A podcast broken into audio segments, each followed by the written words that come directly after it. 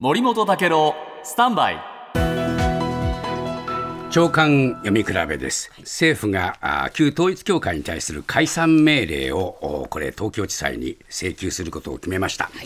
しかしという疑念の記事が今日ありますので、はい。それを2つ、はい。一つは朝日新聞です。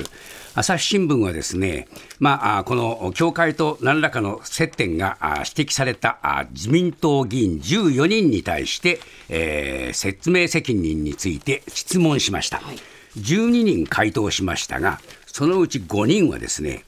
党のガバナンスコードに基づいて政治活動に努めているというですね、同じ文言の回答です。はいえー言ってみれば、えー書面で回答した5人はね、えー言葉を全部揃えちゃった。なるほど。でそれ例えば萩生田あー党政調会長とかあるいは山際元経済再生担当大臣、それから山本元防衛副大臣、えー大串元前、えー内閣府副副大臣。さらに山田あー前外務副次官、えー副経営大臣、こういう人たちはみんなですね同じコメントです。これではね、でこれ、えー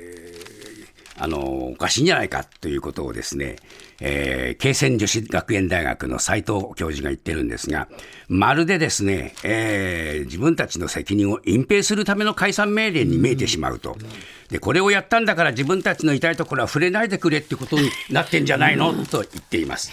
でもう一つは毎日新聞でジャーナリストの鈴木エイツ氏が指摘しているあの疑問ですが一番心配されるのは宗教法人法に財産保全条項がないことで、法令によって財産を保全できれば多くの被害者は救われるんだけれども、まあこれねえーその間にどんどんどんどん資産がね、移されてしまう恐れがあると、えー財産保全、えー可能にする特別措置法の制定が必要だっていう指摘をしてるんですが、まさにここが抜け道になっちゃってるという問題なんですよね。あなたの平成間違ってます。